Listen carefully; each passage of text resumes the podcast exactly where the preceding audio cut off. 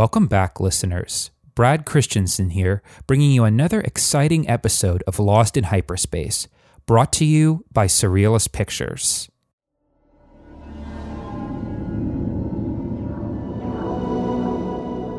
Episode 4 Crowdfunding and Online Distribution.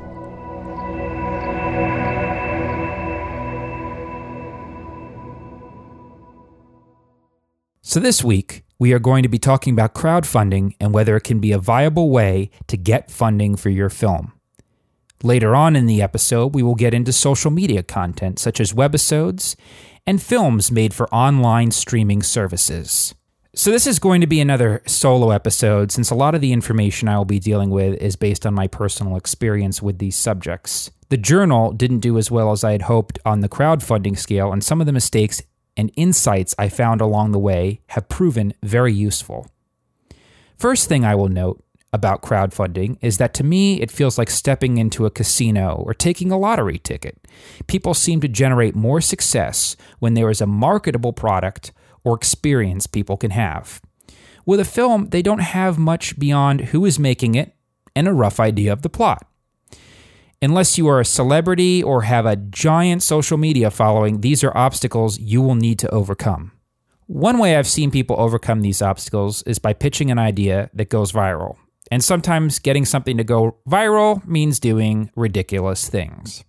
So, one of the great stories I remember when trying to get our film crowdfunded was uh, I, I'm always going to remember this somebody decided that they were going to make a movie about boobs that devoured people. Yes, I'm talking true killer tits. How does this happen, you may ask? Well, it's the internet, folks, and you are going to be up against project of all types and sizes. Uh, yeah, I went there. Not that I am even into the tits, but if they are trying to eat me, I, like any other sane person, would run. Or in this case, wonder what the hell am I watching? However, for every bad or weird media project that gets funded, there are plenty of great ones looking for funding. Just recently, several new and successfully funded projects have caught my attention. Most recently, Mystery Science Theater 3000 was brought back with a Kickstarter campaign. And of course, one of my favorite video games, Obduction, wouldn't exist without Kickstarter. Obduction, for those of you who don't know, is the spiritual successor to Myst. Chuck Carter, another great artist who was part of the original team for that game, also just had one of his projects, Zed by Eagre Games, successfully funded. Zed is a video game based off worlds realized in dreams. I suggest you check out the Kickstarter for more information on that game, which is currently in production. Obduction, on the other hand, is already out and is available on GOG.com and Steam. I definitely recommend playing it. So, next question you might be asking yourself is Should I crowdfund?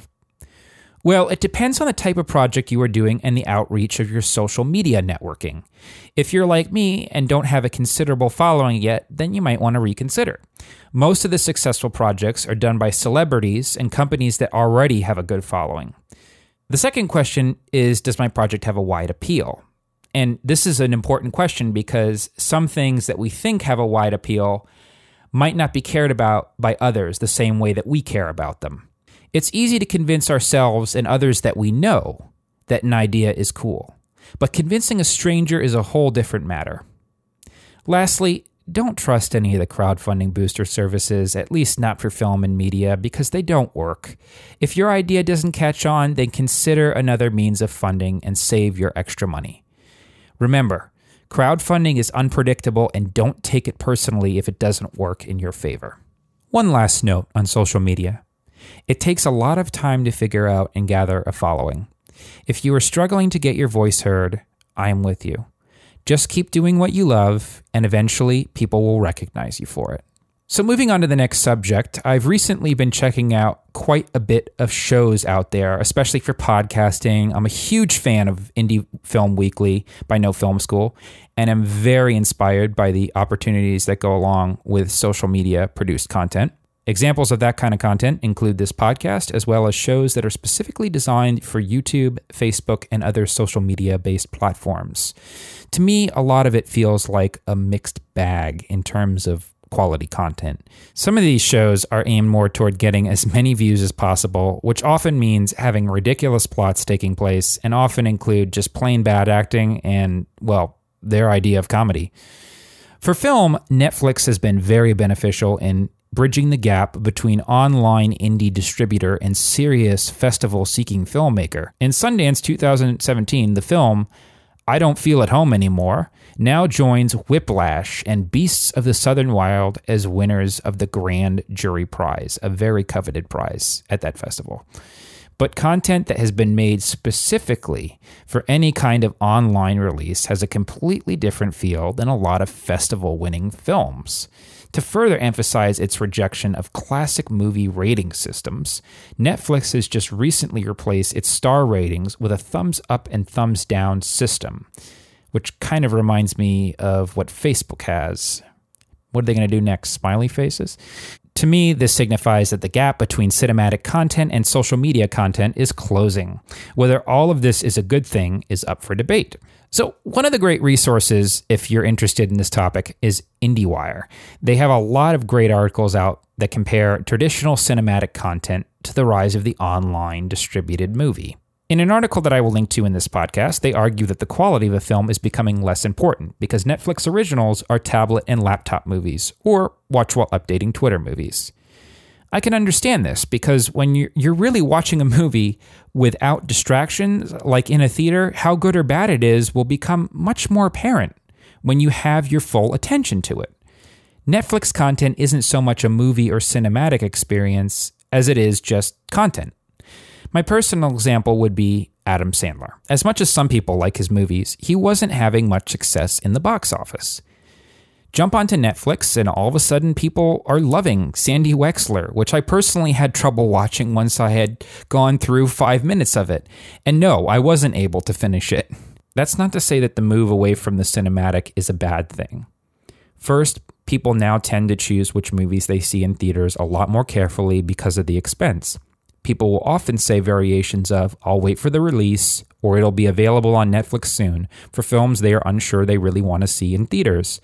At the indie film level, it is difficult and expensive to give films a theatrical run. Many filmmakers, including myself, have had very few of their films shown in theaters. So, as much as IndieWire has a point so far as the shift in content production goes, it doesn't mean that where the future is going is necessarily bad. Netflix, in particular, I feel, has really excelled in episodic content. Stranger Things and A Series of Unfortunate Events are two very good series that I recently enjoyed. I can't wait for the second series of both of these shows. However, coming back to the topic which IndieWire brought up, I think the main argument they have is that cinema is experience. Do movies that only have a release on Netflix get seen less than mainstream cinematic movies? I don't know if I have an answer to that question, but one thing is for sure as the amount of content increases, it is easier for things to get lost if they don't stand out. What does all this mean for filmmakers? Well, it means you have to fight harder wherever you want to distribute. This is especially true if you want your film to premiere online, where your film is liable to be lost in that sea of content. Traditional cinema also has its problems with hordes of superhero movies and remake after remake after remake after remake. You sick of it yet? How do I feel about all this? Well, I feel like right now cinema is losing a lot of its former magic. Obviously, you still have great films, but with the sea of content that is out there, it is certainly true that the films we are getting are not always of consistently high quality. And many I have watched seem to be dumbed down quite a bit, and others really dumbed down. A coworker once said something on this subject which I felt really resonated with me. She said back before accessible digital technology, it was much harder to get a film made unless you were really serious about following through. Nowadays, though, everybody is a writer because even if they shouldn't be, if they have a popular enough online following, they will get their film made. It evens the playing field because everyone has a chance to do their project. But she said it makes people who are good at their jobs that much more valued. So, to close this podcast, I will say that online distribution, despite its faults, still represents a tremendous opportunity for filmmakers. And I always believe that if you can produce high quality content, that there is always going to be a place for you in this market. Despite the fact that it's changing, there is always going to be a place for good writers and filmmakers. I myself still want to one day make it to Hollywood and produce my own TV series. It's easy to get lost in that sea of content, but making yourself stand out is more important now than ever before. Thanks for listening. If you have any thoughts or feedback on this subject, please be sure and leave your comments on the Surrealist Pictures SoundCloud page under this track. Also, be sure and share our podcast on Facebook and Twitter, plus like and follow us for the latest updates.